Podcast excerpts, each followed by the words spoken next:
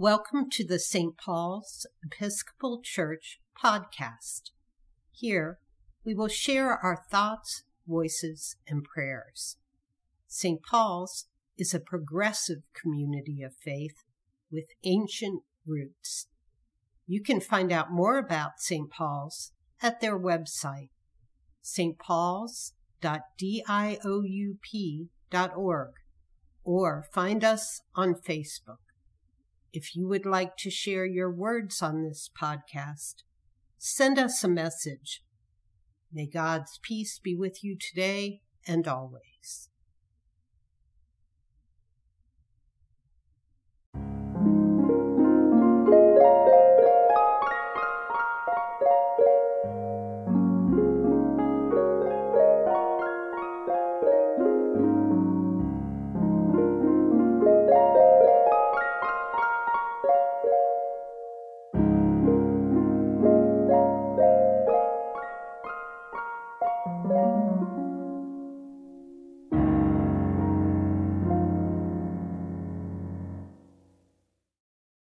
Words twice a week, 4 1. And Words twice a week on Thursday or Friday is series of introductory thoughts on the scripture lesson for Sunday. They're presented as a bulleted list, and I use this sound to represent bullet point in each new thought. Uh, the scripture lessons for we'll be looking at for this Sunday are Isaiah 25, 6 to 9, Psalm 118, verses 1 to 2, 14 to 24, 1 Corinthians 15, 1 to 11, John 20, 1 to 18, Mark 16, 1 to 8. This probably works best if you've had a chance to look them over before, or at least have them at hand um, to skim as we go along. Okay, so there are a ton of lessons that you might end up with encountering this weekend from Maundy, Thursday to Good Friday to Easter Vigil to Easter morning to Easter evening. We're going to mainly look at some of the ones from Easter morning, although just to note that I always wanted to have a service for Easter evening focused by the Emmaus Road lesson. Could be fun to let everyone break the bread and see what happens, kind of like Cinderella and the glass slipper. Some thoughts on some of the lessons for Sunday Isaiah 25, 6 to 9. This is a little bit of eschatology, words about the future times on that day. These are things the community is waiting for and expecting or hoping will happen. But it's not just that they will be rescued from this or that danger.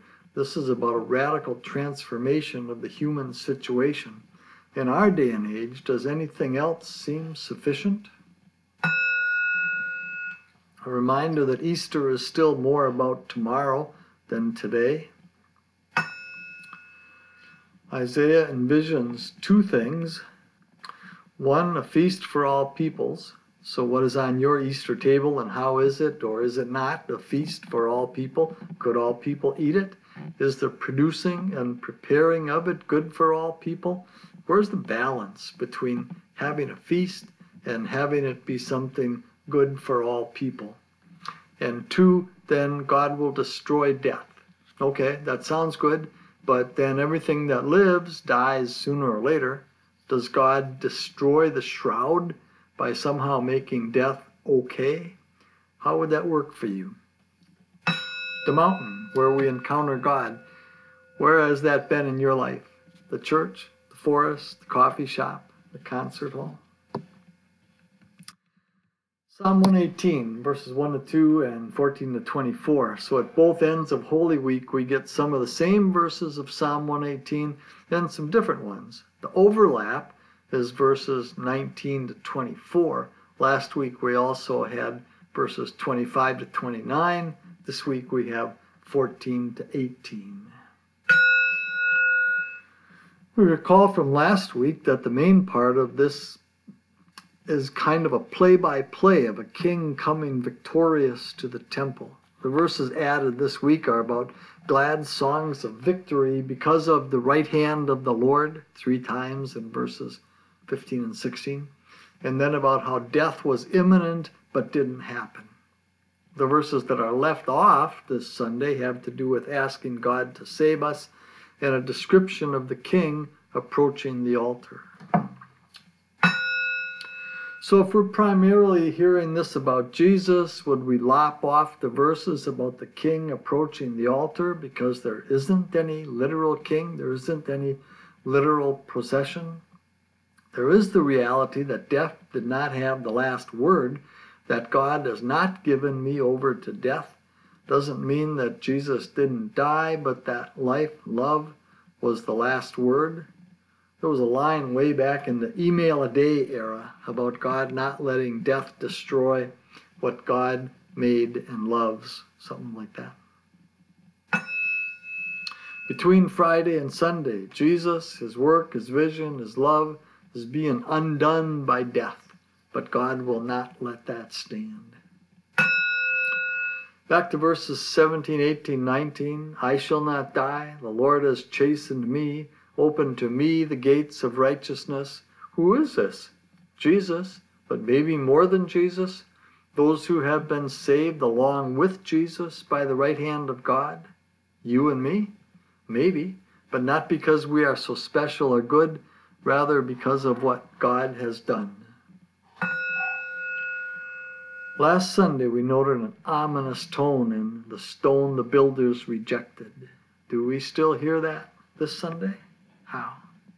1 Corinthians 15 1 to 11. What Paul proclaimed was one, good news, a saving word, and two, was what he had received, not what he thought up by himself. How much of our faith is received, and received how and from whom? What do we figure out for ourselves? What do we make up?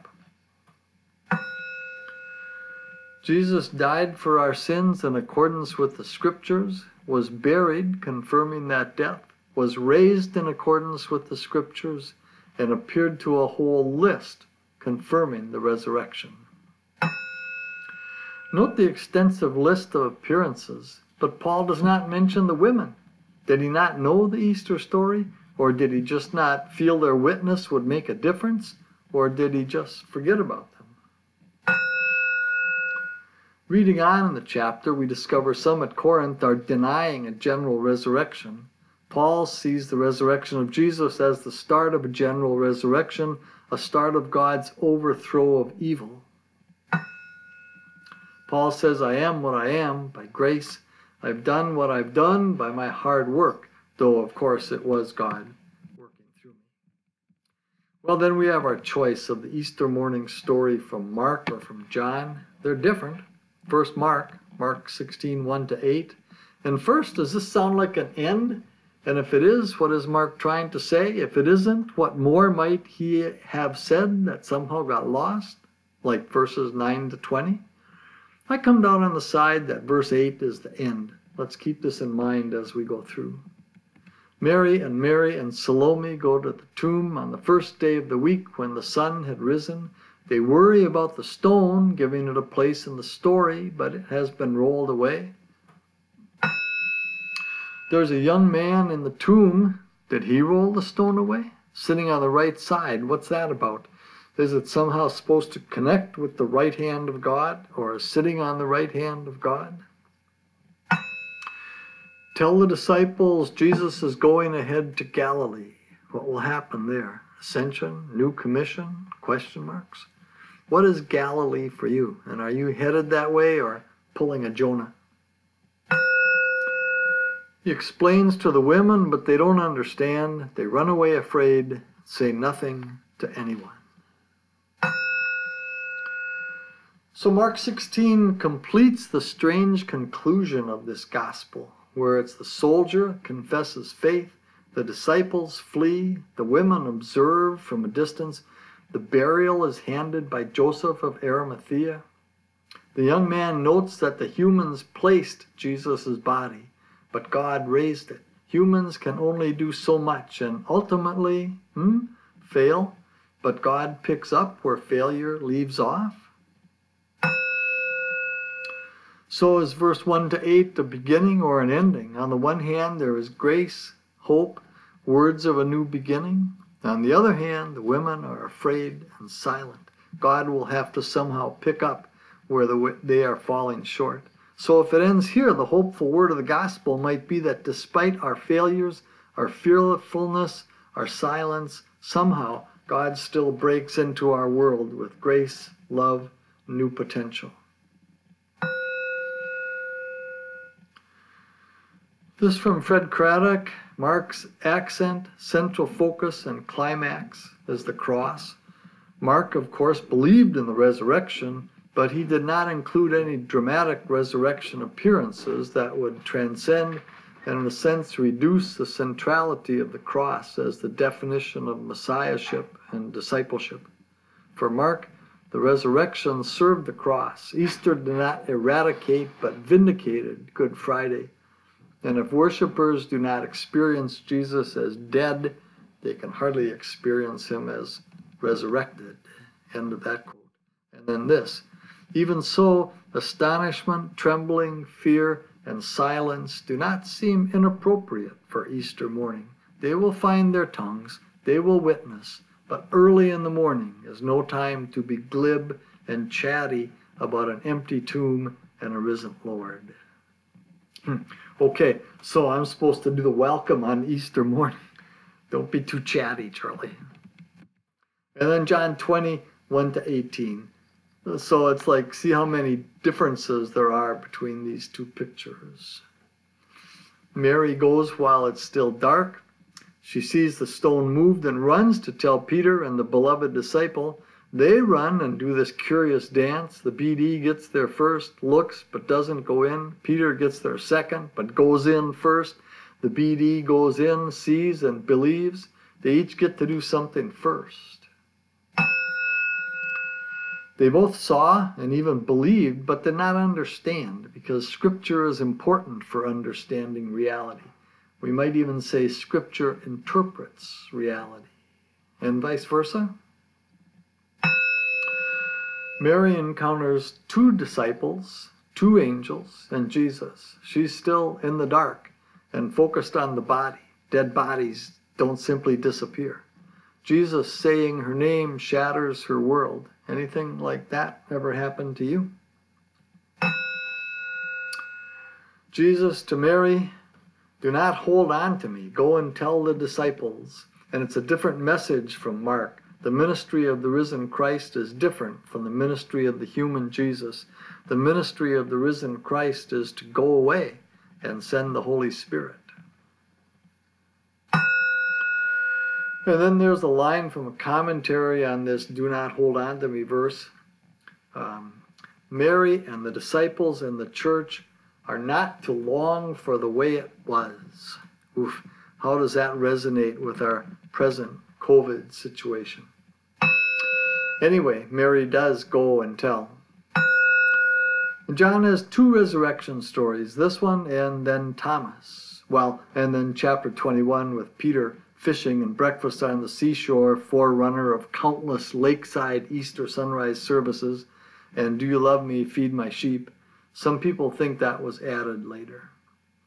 But the seeing, believing, understanding in chapter 20 show that faith comes and is focused in different ways for different people. How has that worked out in your life?